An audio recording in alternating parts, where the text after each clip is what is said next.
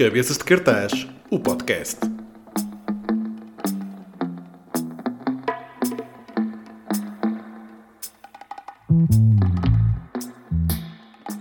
Eu queria saber, antes de mais, Catarina, quando te apresentas às pessoas, tu dizes: Olá, eu sou Catarina e trabalho com tubarões? Se sim, se sim, isso é incrível. Isso é o melhor desbloqueador de conversas de sempre.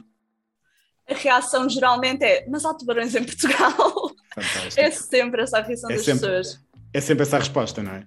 É, e, e eu digo sempre a mesma coisa, que é sim, há mais de 50 espécies de tubarões em Portugal, mas sim, é sempre assim que eu me, que eu me introduzo. Eu sou a Catarina Abril e sou uma nerd de tubarões que trabalha em Portugal com tubarões.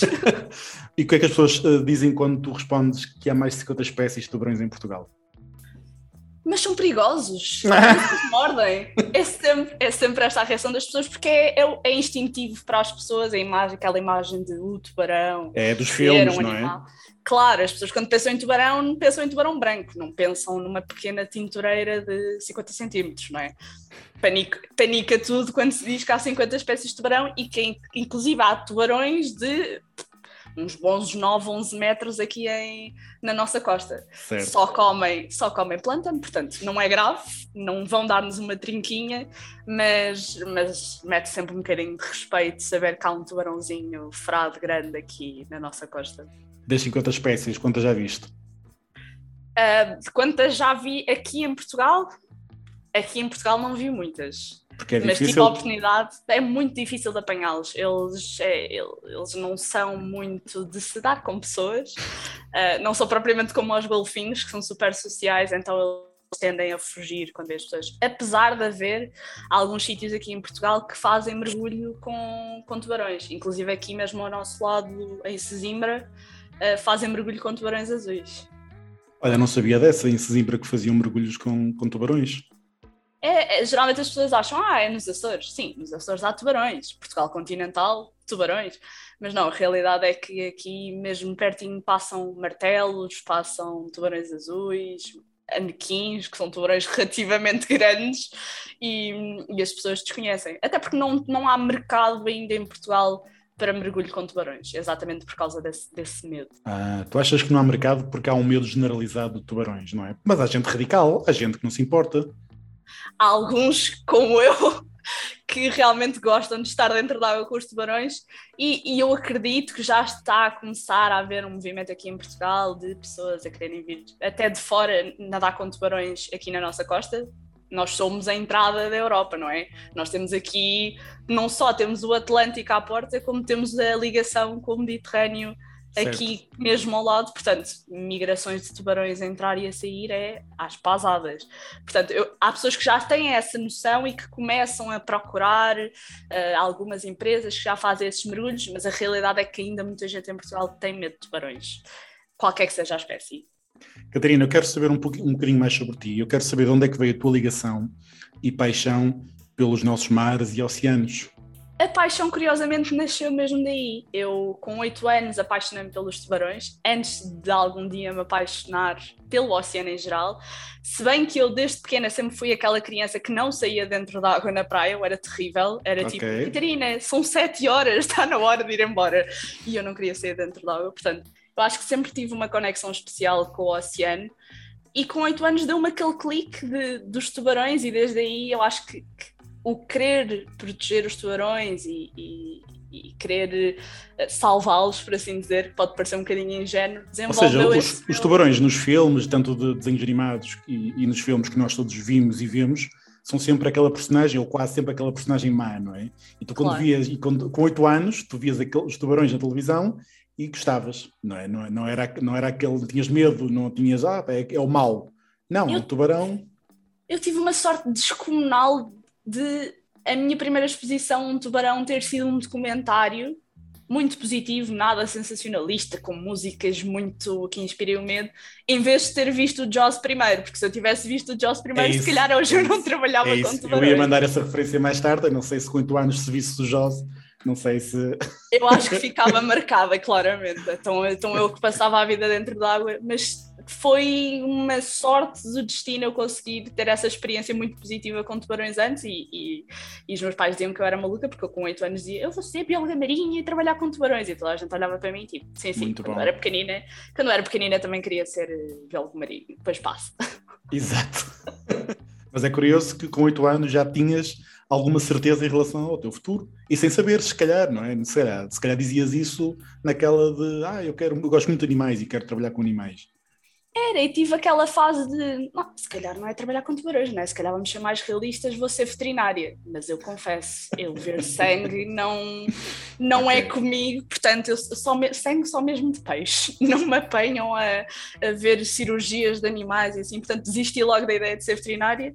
E com o tempo fui-me apercebendo que realmente em Portugal existiam cursos de biologia marinha que não valia a pena lutar contra aquilo que eu queria, que era ser biólogo. Certo sem falar do, do projeto principal do, da nossa conversa de hoje, eu gostava de saber qual, qual foi o motivo que te levou a defender mais vivamente uh, a preservação, aliás, ambiental? Eu acho que pode parecer estranho, mas acho que nos anos recentes, ou na minha geração, começa a haver aqui um, um clique de que alguma coisa está errado e muitas vezes de que nós jovens não temos uma palavra a dizer naquilo que vai ser o nosso futuro.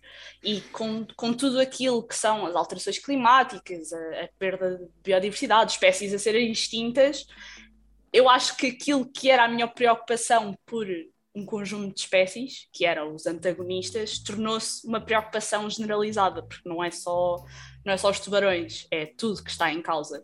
E foi daí que nasceu a, a minha paixão, era por um lado conseguir uh, parar este, esta degradação do planeta e, por outro lado, fazer perceber as, as pessoas que estão no poder que nós jovens também temos um, uma palavra a dizer sobre o nosso futuro, porque é isso que está em causa, é o nosso futuro. É curioso dizeres isso, é, é curioso, aliás, dizeres que, que, que sentes, ou seja, tu achas que a malta, de, tu estás dentro, de que idade é que tu tens? 25, 24? Tenho 24. 24. Tu sentes que a geração dos 24 anos, 25 já uh, sentem a importância que temos que dar. Isto parece uma frase clichê, não é? Uma fra... Parece uma frase que nós já vimos todos os dias na televisão, não é? Mas vindo de ti é de facto importante e tu sentes que, há, há, há que temos que dar muito mais atenção ao ambiente. Eu sinto que sim, e sinto que há alguma reticência por parte das pessoas mais velhas na minha geração, de que somos. Eu estou ali na, naquela porquê? fronteira. Porquê, que, porquê que há uma reticência? Porque a realidade é que há maçãs podres em todo o lado, não é? E eu estou ali naquela fronteira entre os millennials e os Gen Zs, e os Gen Zs são conhecidos por serem completamente, como eu costumo dizer, chalados. Portanto, eu como estou ali naquela, naquele limite, eu sinto que é ali aquele, aquele grupo dos que não se encaixam em lado nenhum, que, que há esperança neles, mas a realidade é que por exemplo, o exemplo mais básico é a Greta Thunberg, que está a fazer um trabalho incrível e é descredibilizada a torto e direito, porque é uma miúda e porque devia estar na escola e nananã. Aliás, ainda esta semana, aliás, na semana que estamos a gravar esta conversa, porque as pessoas quando ouvirem isto vai ser mais tarde, ela foi, ela, houve um encontro mundial de jovens, não foi? Uh, que esteve reunida com vários líderes, eu não sei se tu viste, e ela, no discurso que ela teve, Uh, foi muito uh, blá blá blá, os líderes mundiais é querem, uma, querem uma coisa, mas não, até, até, até, hoje não fazem nada, e ela foi muito agressiva, mas no que toca ao ambiente foi agressiva no bom sentido, porque de facto tic-tac, é? o tempo eu acho que é isso Eu acho que é isso que causa aversão aos mais velhos, é, é caírem em si, em si Uma rapariga, uma rapariga... Uma miúda, yeah, que é uma miúda que lhe está a dar lições porque a realidade é que ela não tem meias medidas, ela é muito assertiva naquilo que, ele diz, que ela diz e tem toda a razão. Aquilo que ela diz de isto é tudo blá blá blá, descarbonização, blá blá blá, uh, reduzir a nossa pegada, e, e, são só palavras, porque depois vamos olhar para aquilo concretamente as leis que estão em vigor nos países e, epá, e é, quer toda a gente ser pioneira da economia azul e da economia circular, mas ninguém se chega à frente. E eu acho que é, é aí que, que começa a haver alguma aversão e alguma descredibilização da minha geração, porque as pessoas não querem assumir que fazem parte de, de do grupo de pessoas que está a pôr em causa o nosso planeta. É, é, nunca é fácil quando nos apontam o dedo. E eu acho que, por exemplo, o documentário do Seaspiracy há, há pouco tempo foi um exemplo perfeito disso, que é toda a gente começou a pôr a mão na consciência de espera lá, estão-me a atacar a mim, eu não gosto disto. E, e eu acho que é por isso que, que, se calhar há tanta, tanta falta de esperança na minha, na, na minha geração, mas eu acredito e, e, tenho tido o privilégio de trabalhar com o pessoal da minha idade que é, pá, são incríveis e, e têm uma eloquência e uma capacidade de argumentar em qualquer meio, com qualquer faixa etária que esteja e, e, pá, e eu fico fascinada e, e é, isso motiva-me todos os dias para conseguir realmente fazer aquilo que eu quero, que é dar um lugar à mesa ao pessoal da minha idade. Mas ainda em relação às pessoas, chateia-te que haja uma certa indiferença à importância uh, da água, uh, da, da, poluição que nós fazemos, se calhar indiretamente e sem nos apercebermos, e, e chateia-te o facto das pessoas não perceberem o quanto é importante todos nós contribuirmos em nossa casa, por exemplo, em nossa casa não gastar tanta água, não consumir tantos plásticos, etc, etc. Isso chateia-te? É algo que te tira o sono, por exemplo? Eu chateia-me até porque eu costumo dizer uh, eu não consigo desligar o ser bióloga marinha quando chego a casa, não é? Portanto, eu chego a casa e não posso agora, não vou reciclar aqui em casa, não, não é uma opção. Eu não consigo desligar o switch e nós biólogos marinhos trazemos sempre o trabalho para casa, então chateia-me e chateia-me porque já não há desculpa já sabe aquilo que se está a fazer e como mudar, portanto estamos já não há a, Estamos a dois cliques de toda a informação uh, claro. que nós possamos necessitar, não é? é só... Sim, não há desculpas, exatamente, gostei dessa frase, não há desculpas. Há muita desinformação, é verdade, mas a realidade é que há coisas que já são mais do, mais do que óbvias.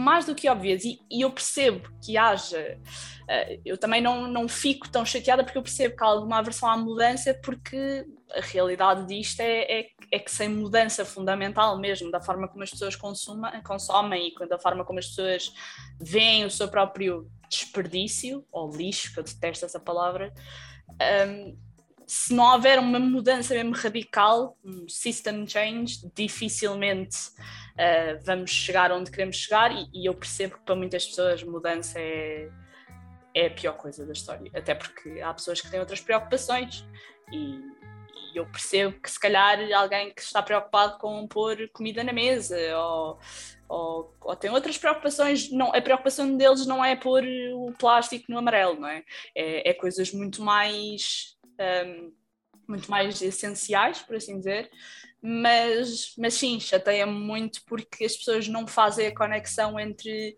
como é que o nosso planeta e o nosso ambiente estar a ser degradado nos impacta. Porque a realidade é que o planeta continua, nós é que vamos embora, não, não há dúvida disso. Qual é o grande obstáculo que tu sentes na, na mudança? Será os, é a rotina? Será que as pessoas não param um bocadinho durante o dia para pensar que se calhar se eu não comprar outra garrafa de água, será que, sei lá, será que eu preciso comprar mais uma garrafa de água? Eu não tinha uma em casa? Não sei, qual é que tu achas que, que impede eh, a mudança? Eu acho que é o conforto. As pessoas estão confortáveis. O plástico é, é, é, é genial na forma como foi inventado porque é, é, é prático, é rápido. As pessoas não se chateiam, uh, não têm que pensar muito. E a maioria das coisas é assim, não têm que pensar muito sobre se estão a consumir muita água, não querem pensar muito sobre o que é que estão a comer, de onde é que veio o que estão a comer. Eu acho que é esse conforto e a procura contínua de um, de um estilo de vida melhor que leva as pessoas a, a esquecerem-se um bocadinho de que as coisas não nascem do, do, do chão, não é? Para, para termos um telemóvel na mão é, é, é preciso minerais, é preciso todo um processo que polui e às vezes as pessoas já estão concentradas em eu quero um telemóvel novo, não é? Quer lá saber de onde é que isto veio, como é que foi fabricado, se as pessoas que o fabricaram foram pagas ou não. E eu acho que é essa, eu acho que é o conforto e essa desconexão que, que, que é o maior obstáculo à mudança. Tu sentes que nenhuma organização voluntária nunca são demais aparecerem? Estás a perceber? Ou seja, será que é, é, Ou será que chega? Já há muita gente a falar sobre isto. Não. Tu, tu achas que é preciso mais meios, mais pessoas, mais organizações como a tua que vamos falar daqui a bocadinho? Eu acho que sim, se fizer sentido também ter alguma especificação naquilo que estão a falar, porque não há problema nenhum em pessoas que queiram falar sobre um tema aliarem-se a outras organizações que já existem, porque quanto mais uh, concentrado e maior uh, ou mais amplificada for uma mensagem, melhor chega ao público, não é? Mas sim, acho que há formas de o fazer. Podem ser 400 pessoas numa organização ou podem ser 40 organizações que vão dar ao mesmo número de pessoas. Portanto, eu acho que nunca é demais e e, e, acho que haverem mais organizações e aliarem-se e fazerem parcerias e fazerem chegar as suas mensagens e apoiarem-se umas às outras, porque eu acho que, que neste mundo de, do, de, das ONGs do ambiente, as pessoas geralmente apoiam-se e percebem que estão a trabalhar para o mesmo e que não, não é uma competição, estamos a trabalhar para o mesmo, que é conseguirmos que, que realmente haja políticas eficientes para, para mitigar os nossos impactos e assim, certo. portanto eu acho que não há problema nenhum em ver mais e mais, e só demonstra até, no que toca às organizações voluntárias, que as pessoas se interessam e que as pessoas querem saber e estão dispostas a trabalhar por isso. Portanto, força, eu acho que acho que deve haver quantas mais melhores. All hands on deck. O que é que tu mudavas, Catarina? Imagina que tu eras, tinhas o cargo de, de, de presidente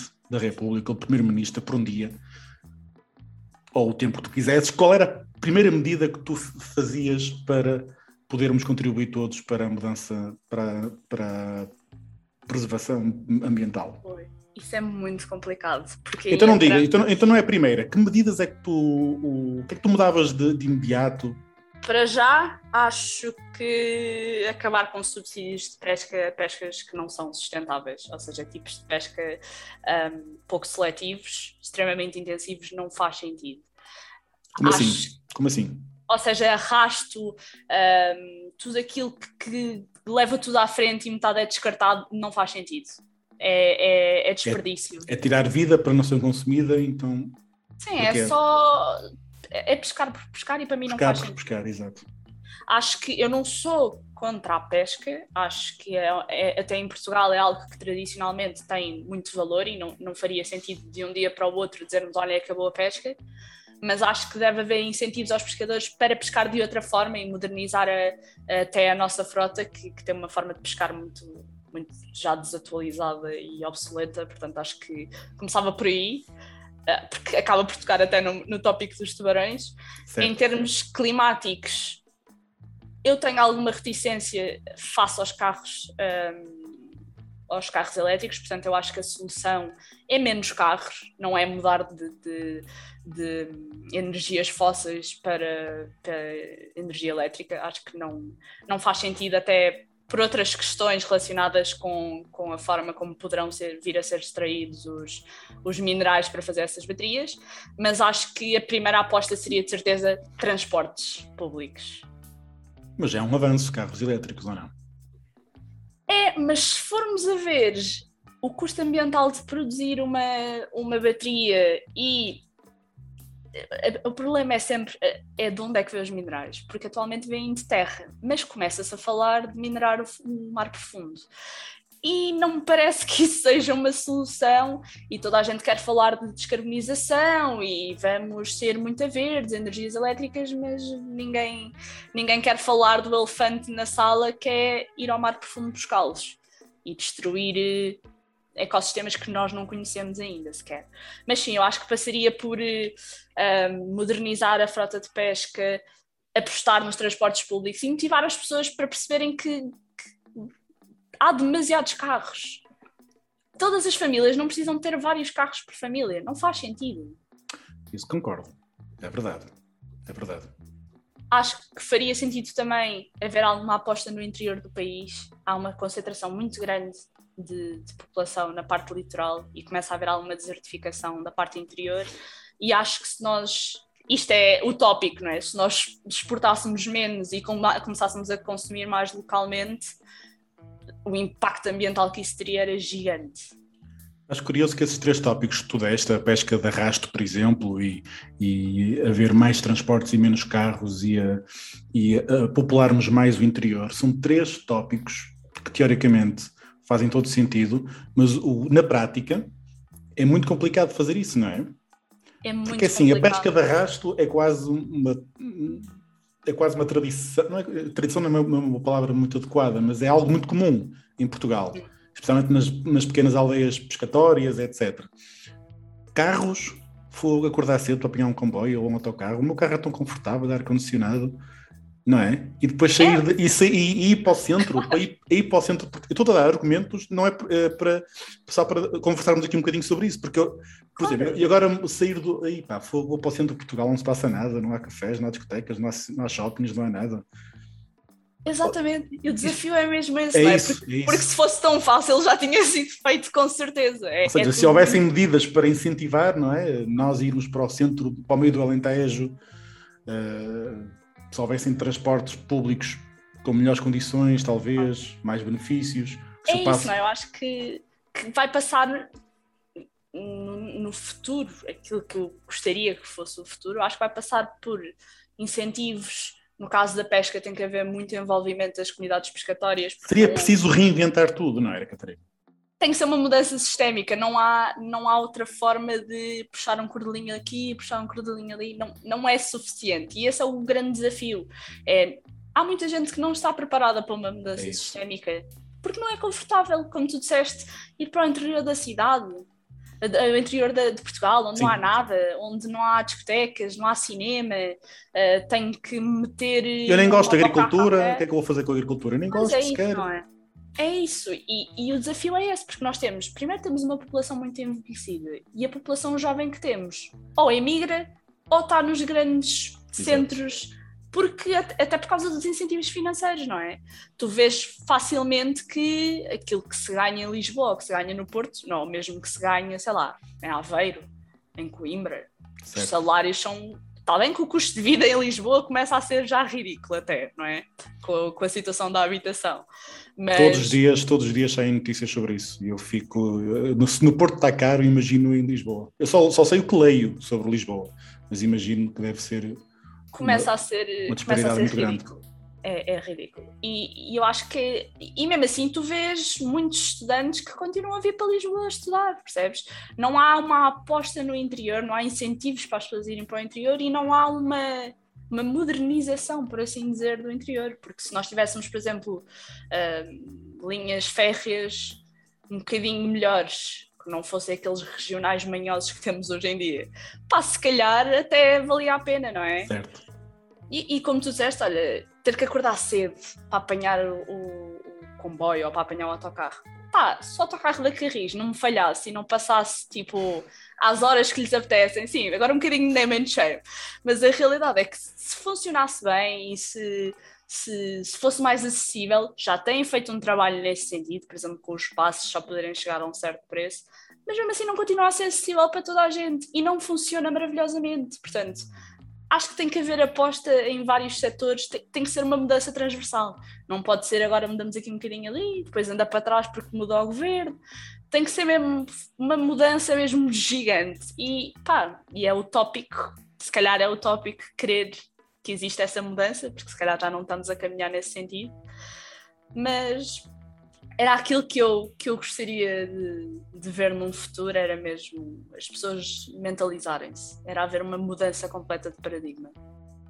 Focando-me agora no, no, no, no, grande objetivo de eu querer também saber um pouco mais, uh, de falar contigo, aliás, hoje, e saber mais sobre o teu projeto. digo teu que estás envolvido, eu não sei se és tu mesmo a responsável do projeto, vais-me dizer agora, porque eu queria saber mais o que é que, era, o que é, que é o Ocean Hub, uh, Catarina. O Ocean Hub, bem, para eu falar do Ocean Hub tenho que contextualizar um bocadinho de onde é que nasceu o Ocean Hub. Um, o Ocean Hub é considerado um Ocean Solutions Hub de uma ONG americana que é a Sustainable Ocean Alliance. A Sustainable Ocean Alliance é uma ONG de oceano que é, está sediada em Silicon Valley, que nasceu, penso que em 2007, e eles têm dois programas. Um é o Ocean Accelerator, em que eles apoiam um conjunto de startups ou de projetos novos um, a construir o seu modelo de negócios e dão-lhes financiamento. E o outro é o Ocean Leadership, cuja ideia é que existissem estes hubs um pouco por todo o mundo, de jovens, é uma, uma organização que é feita para jovens líderes, e a ideia é que nascessem alguns hubs um pouco por todo o mundo que espalhassem esta mensagem de conservação do oceano através das vozes dos jovens. E então, em 2020, um, a Eugénia Barroca, que é a nossa presidente, e a Ana Vitória, que já não está connosco, criaram o Ocean Hub em plena pandemia, foi, foi completamente louco, porque sentiram que havia essa necessidade, como eu disse, até eu na altura ainda não as conhecia, uh, de, de, que os jovens deviam ter um lugar à mesa e poder, poder movimentar outros stakeholders que não os tradicionais. Nós não somos uma ONG, somos um, um grupo informal de jovens que querem certo. ter algo a dizer. Um, e pronto, foi um bocadinho daí que, que nasceu o Web. A nossa missão tem sido, por um lado, um, trazer conhecimento de uma forma acessível às pessoas, porque, como nós costumamos dizer, há sempre aquele. Às vezes há aquele gap entre a ciência e o comum cidadão, porque não é muito acessível, tem muita linguagem técnica. Uh, temos ainda muita gente em Portugal que não sabe falar inglês ou não domina o inglês técnico, portanto, é, um bocadinho a nossa missão é tentar traduzir essa ciência para as pessoas. Mas estamos bem, porque ainda há pouco tempo estive em Espanha e os espanhóis não falam inglês. Ah, não, tudo dublado, esquece. Isso não tem, isso nunca Portanto, mais. Eu acho, eu acho que no que toca a inglês, Portugal está bem, mas sim, claro que, claro que acredito que muita gente ainda não saiba. Claro, e às vezes, e, e às vezes não é só o inglês ou só o inglês técnico, é os textos são densos, certo. não são feitos para as pessoas perceber, são, são muito. É muita informação compactada, eu não consigo, não tenho tempo para ler isso tudo. Claro, é, as pessoas não têm tempo, as pessoas às vezes não se interessam e a ideia é conseguir fazer uma coisa que seja chamativa, que, que as pessoas se conectem. Por exemplo, eu dou sempre o exemplo daquela imagem da tartaruga com a palhinha no nariz. Essa imagem foi um turning point para muita gente da sensibilização do plástico uma imagem, bastou uma imagem, quando se calhar havia 40 papers publicados antes sobre isto, percebes? E, e a missão é essa, é conseguir chegar às pessoas de uma forma que seja acessível e que as motive a fazer alguma coisa. Essa tem sido uma das nossas missões. Outra tem sido capacitar os, os líderes, quer seja dando-lhes ferramentas para começar os seus próprios negócios ou organizações. E, e temos tido algum sucesso, fizemos alguns cursos no ano passado que, que, toda a gente dá um feedback super bom, portanto eu sinto-me super realizada nesse sentido. Um, e por fim temos tentado, lá está, ter um pé dentro de, de alguma, alguma ação, por exemplo, em termos de campanhas, uh, para conseguirmos fazer com que a nossa voz seja, seja ouvida. Estamos a apoiar, por exemplo, uma campanha da SOA, que é a Sustainable Ocean Lines, exatamente sobre a mineração do mar profundo, e tem, tem sido muito esse o nosso foco. Mas isso, ainda bem que, que falaste nas campanhas, porque também é uma coisa que eu estou curioso. As pessoas querem ouvir o que vocês têm para dizer, Catarina. Eu não pergunto isto num sentido pejorativo, estou, estou realmente curioso em saber se as pessoas, quando, como, é, como é que vocês chegam às pessoas e quando chegam, se as pessoas têm mais que 5 minutos para estar a, a, perceber nas consequências que as nossas ações vão ter no futuro. Eu acho que nós não nos focamos muito, por exemplo, em, em nichos como é o plástico ou como é o clima. Okay. E como nós temos uma visão muito empoderadora dos jovens e focamos muito nisso um, e, e, e, muito em, em vários subtópicos do oceano, é mais fácil prender a atenção das pessoas se elas ficarem fartas. Nós não somos a organização que está constantemente uh, a falar sobre um único tema e isso facilita um bocadinho o nosso trabalho. Se calhar há organizações que têm o seu próprio nicho e das duas uma, ou têm um conjunto muito já sensibilizado de pessoas, ou o público normal é difícil chegar até eles porque é muito, é muito focado. Que às vezes tem benefícios até, uh, mas sim, eu sinto que as pessoas, eu, eu acho que que estranhamente nós temos um crescimento enorme sendo durante a pandemia.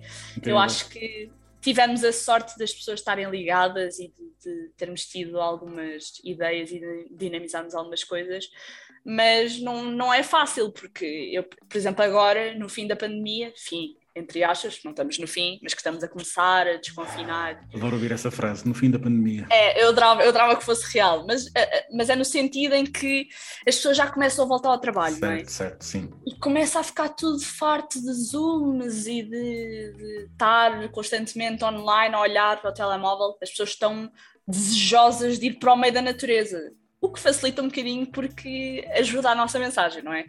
Mas mas a realidade é que nós, sendo um grupo que trabalha remoto, porque nós estamos um bocadinho por Portugal, eh, nós temos dois membros em Lisboa, dois no Porto, uma que está em Itália, uma que está na Madeira, mas está sempre a circular pelo país inteiro, que é a Eugénia, portanto, nós como trabalhamos em remoto fazemos muita coisa online e agimos muito online. Nós usamos muito o Instagram para fazer uh, a chamada literacia do oceano, que é essa educação. Eu ia, eu ia, mencionar exatamente isso. Basta visitar o vosso Instagram, que você, como tu dizes, vocês focam-se em vários uh, conceitos e tentam, através da vossa conta do Instagram, mencionar alguns, alguns conceitos e algumas ideias e algumas uh, mensagens de sensibilização interessantes. Um, e vocês têm adesão, ou seja, no sentido de é, achas que é preciso mais meios de comunicação trabalharem juntos? Porque o Instagram, de facto, a vossa conta é muito interessante e eu recomendo toda a gente a visitá-la. Mas sentes que é suficiente?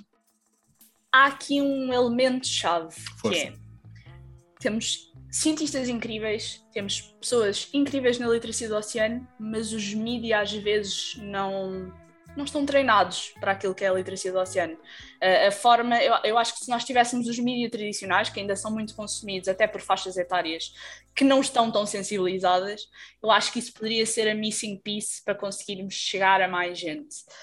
Tivemos sorte no ano passado de conseguirmos ainda algumas notícias sobre o Ocean Hub e assim, sobre coisas completamente cruciais da conservação do oceano, muito porque Portugal está a tentar ser super pioneiro nesta área e vai organizar a Conferência dos Oceanos, portanto, vimos uma oportunidade também. Um, e, e, acho que temos tido bom feedback, mas a realidade é que nós somos nós somos uma organização de jovens para jovens, mas queremos chegar a toda a gente.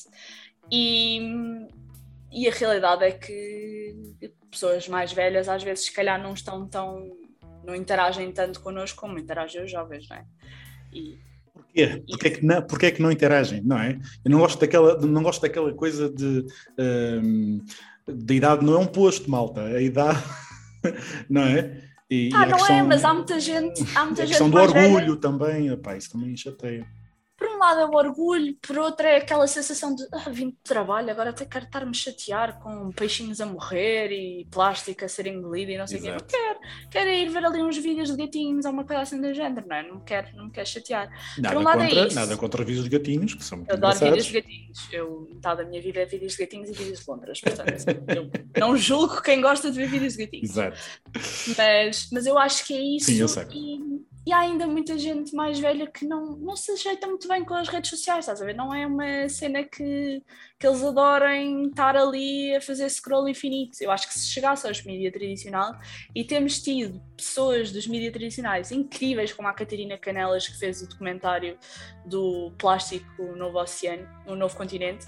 Um, e, e, eu acho que se houvesse um bocadinho mais essa conexão com os mídias que conseguíamos chegar a esse público, porque realmente nós fazemos muita da nossa comunicação nas redes sociais, porque chega a muita gente, certo. e, e é, é uma realidade, chega a muita gente, mas há essa desconexão um bocadinho com o público mais velho e às vezes até com o público mais novo, mas isso nós conseguimos contrariar fazendo alianças, por exemplo, com a Escola Azul, com as próprias escolas, com as universidades, portanto é mais contornável do que o público mais velho. Catarina, porquê é que é importante exigirmos estar recuperável e o que é que isso influencia a saúde dos nossos oceanos? Ainda bem que perguntas isso. Se formos olhar para aquilo que é a produção de embalagens de bebidas em Portugal, são produzidos aí 4 milhões de embalagens, penso que por ano. E o que está a acontecer neste momento é que muitas dessas embalagens ou vão para incineração ou são pobremente recicladas, e o que acaba por acontecer até em muitas das casas portuguesas é que essas, às vezes essas garrafas nem sequer chegam à reciclagem, não é? Acabam nos oceanos o atribuir a tara recuperável, explicando um bocadinho o que é que é a tara recuperável. Sim, para quem não e sabe. Muitas pessoas, e muitas pessoas, talvez até mais velhas, saberão porque era algo que existia no passado. Ou seja, o conceito é quando nós vamos comprar uma garrafa, pagamos um depósito e quando devolvemos as garrafas depois de usadas, é-nos devolvido esse depósito. Portanto, na realidade, a, a garrafa não acresce um, nenhum preço, é o mesmo preço mas permite recuperar essas embalagens, ou seja, permite fechar o ciclo dos materiais.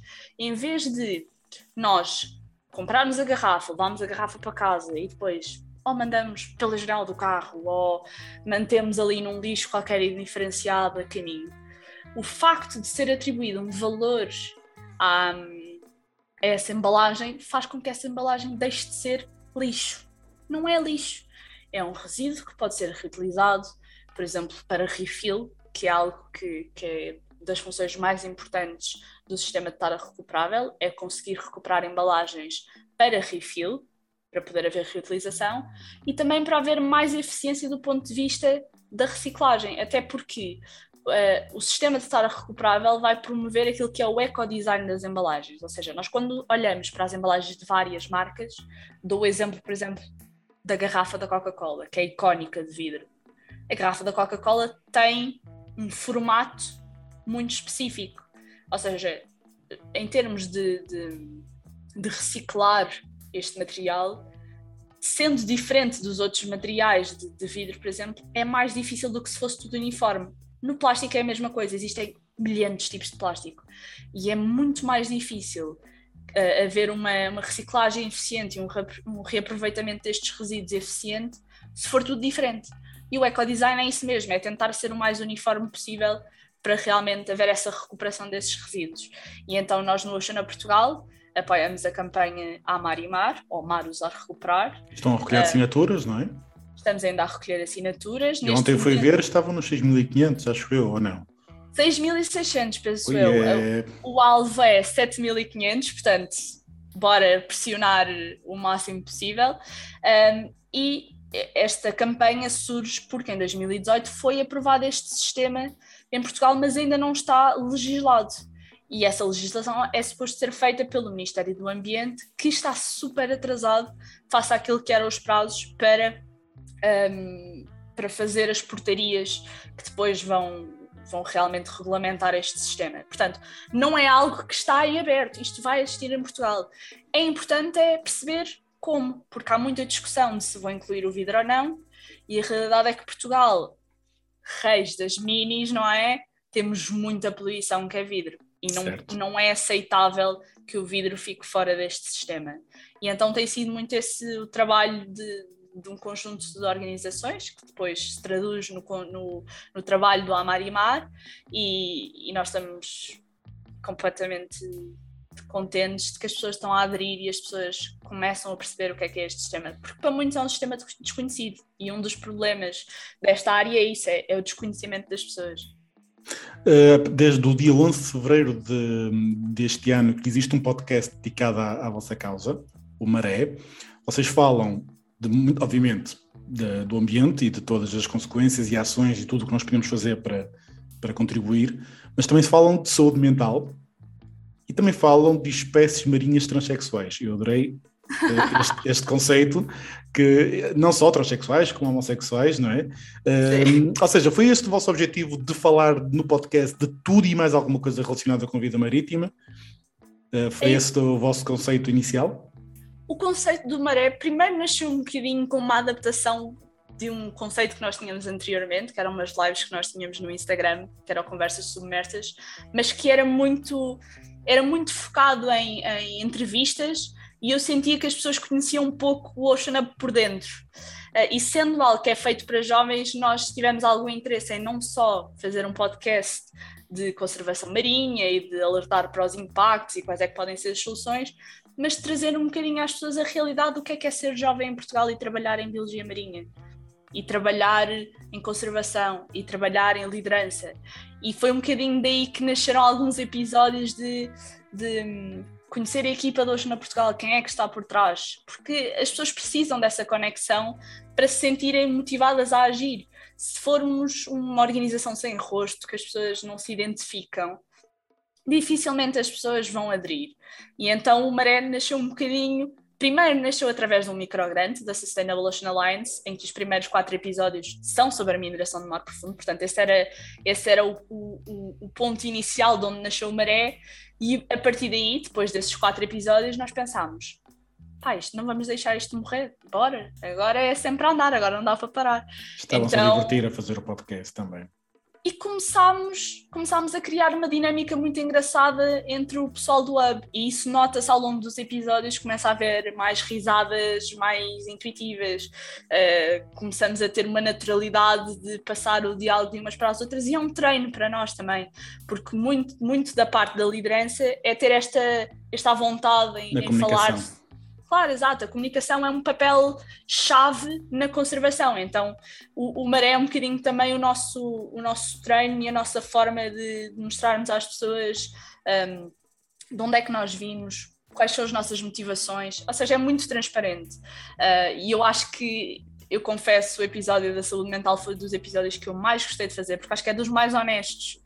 Porque é exatamente. É, é Fala-se muito daquilo que é ser um jovem no início de carreira nesta área, que é uma área que é dominada por, eh, por grandes players, ou seja, ONGs gigantes, corporate, uh, governos, e ser um, um miúdo no meio disto tudo é uma responsabilidade gigante. É, e, e, às vezes, e a Eugénia dizia isto que é, às vezes pedem para fazer declarações pelos jovens e, e realmente tu tocas na consciência de será que eu estou a falar por todos os jovens? Não estou? Tipo, põe-te um peso nos teus ombros. E, e, nós falamos um bocadinho disso, falamos um bocadinho do síndrome de impostor, que, que eu acho que já aconteceu um bocadinho a toda a gente. Aquela sensação de que, que nós ou não merecemos, ou não somos bons o suficiente, ou que foi puramente sorte. A mim já aconteceu. É, não é? Pronto, eu, eu vivo nessa angústia, portanto, estou a trabalhar nisso, estou, estou, a trabalhar nisso, mas, mas é algo que, Sim. sendo jovem nesta área, é, é não dá para fugir. E, e eu gostei muito desse episódio por isso, porque, primeiro, nessa altura eu acho que nós éramos ainda uma equipa só de mulheres, o que é raríssimo. Agora já não somos, já estamos muito diversificados, já temos um membro, um membro masculino, que é o nosso Gonçalinho, que é incrível também. Uh, mas, mas claro que, que também temos algumas coisas muito particulares do ponto de vista de saúde mental, de ser miúdas em posições de liderança, não é? Não é nunca é fácil. E, e gostei muito de, de, poder fazer do Maré um espaço confortável para os jovens. Não é só um podcast em que as pessoas vão e Boa, agora estou a ouvir falar através de plástico, agora vamos lá falar através de clima. Porque certo. a verdade é que há muitos podcasts que falam de clima ou que falam de desperdício zero, não sei o quê, mas há poucos que falem sobre a realidade de que se calhar um biólogo marinho não é aquela pessoa que está sempre dentro da água a mergulhar é o pessoal do laboratório, é o pessoal que passa o dia inteiro à frente de um computador em reuniões e, e isso também nós quisemos fazer isso porque tivemos a noção que quando éramos mais novos, parece sou da velha, uh, mas quando éramos mais novos, uh, era difícil para nós imaginar o que é que seria o futuro. Há futuro em ser biólogo marinho? Existe isso em Portugal? São pagos, não são, é difícil, não é difícil, como é que se vive? E, e eu acho que trazer essa realidade às pessoas e aos jovens de sim, há futuro em ser biólogos marinhos, bora, para a frente. Acho que isso traz alguma esperança ao, ao pessoal que quer trabalhar nesta área. Aos teus olhos, uh, e em jeito de terminar aqui a nossa conversa de hoje, achas que Portugal tem trabalhado bem no objetivo, uh, na pegada uh, ambiental? Olhando um bocadinho para aquilo que é por exemplo, agora as Achas que o nosso Ministro do Ambiente está-se a portar bem? Sim e não. Ou seja, há políticas sim que progrediram, e quando eu falo de políticas que progrediram, é, por exemplo, a aposta que tem existido em, em, energias alternativas. Eu falo, por exemplo, da energia das ondas, que começam a aparecer alguns projetos em Portugal, que eu não sei se está diretamente relacionado àquilo que é a ação do Ministério do Ambiente, mas a realidade é que se estão a situar em Portugal por, por alguma razão. Um, ou seja, Portugal em geral, não falo dos ministérios em particular, porque government é government, não, Sim, não, exato. não faz muito a isso. Um, começa a haver alguma, algum investimento em Portugal em economia circular, em energias renováveis, Uh, começas a perceber muito, uh, pode parecer muito ingênuo, mas por exemplo, os corredores verdes das cidades é um mini esforço de tentar mitigar climate change, mas é, é, é um bocadinho obsoleto, porque a realidade é que só traz alergias. Não, não ajuda muito, porque eles só plantam, só plantam árvores más, portanto é alergias, sim, sim. é alergias à balda. Mas eu acho que começa a haver um esforço porque começa a haver essa pressão do público também as pessoas começam a exigir que haja essa atenção por parte de Portugal. E, e, e, eu acho que tem havido algum esforço. Se, olharmos, por exemplo, para a estratégia nacional para o mar, há já algumas coisas muito positivas, por exemplo, do ponto de vista de, de apostar nas áreas marinhas protegidas, porque tem, a partir de, deste ano, ou penso que do próximo ano, eu acho que ainda há algo que está aberto, mas é possível que venha a ser um novo compromisso, os 30% de, da área protegida, o que irá substituir aquilo que são os Aichi Targets, que era aquilo que nós tínhamos até 2020, 2011, 2020, acho eu, que era. Um, já não sei se era 10 ou se já estávamos nos 17%, mas que falhou redondamente, não temos certo. 17% do, do oceano protegido. E o novo compromisso é ser 30% e Portugal está a querer ser pioneiro na área das, na, na área das áreas marinhas protegidas, passando a redundância, não é? Certo. Mas, mas parece haver essa aposta. Agora, uma estratégia é uma estratégia, não é? Uma estratégia não é legislação e até haverem posições oficiais sobre algumas coisas que são fraturantes é um bocadinho. é tirar a moeda e ver onde é que cai. Por exemplo, a mineração do mar profundo. Não existe posição oficial do governo sobre a mineração do mar profundo. E pronto, e é, é com isto que temos de trabalhar. Catarina, é um prazer ouvir-te falar. Eu gostei muito. Eu vou terminar a nossa conversa com parvoíce para testuar assim um bocadinho. E quero saber a tua opinião sobre ananás na pizza, sim ou não. Ui, agora vou chatear o meu irmão. O meu irmão é chefe de cozinha e é defensor do ananás na pizza. Tu não és? Eu não sou defensora de fruta quente em qualquer refeição. Banana no, na picanha, uh, pêssego na carne, não, não dá para mim, porque eu, eu não tenho nada. Pá, não tenho nada. Eu tenho um bocadinho criminoso para nada. Mas vamos ser, vamos ser, vá, vamos Sim. ser simpáticos. Não tenho certo. nada contra pessoas que comem ananás na pizza. Na minha pizza. Não, obrigada, só favor. Porque o sumo quente para mim, pá, não. Deixem estar. Eu gosto da minha pizza com extra queijo e pepperoni. Está fixe. Muito bom, Catarina. Olha, muito obrigado. Gostei muito. Obrigada. Foi um prazer.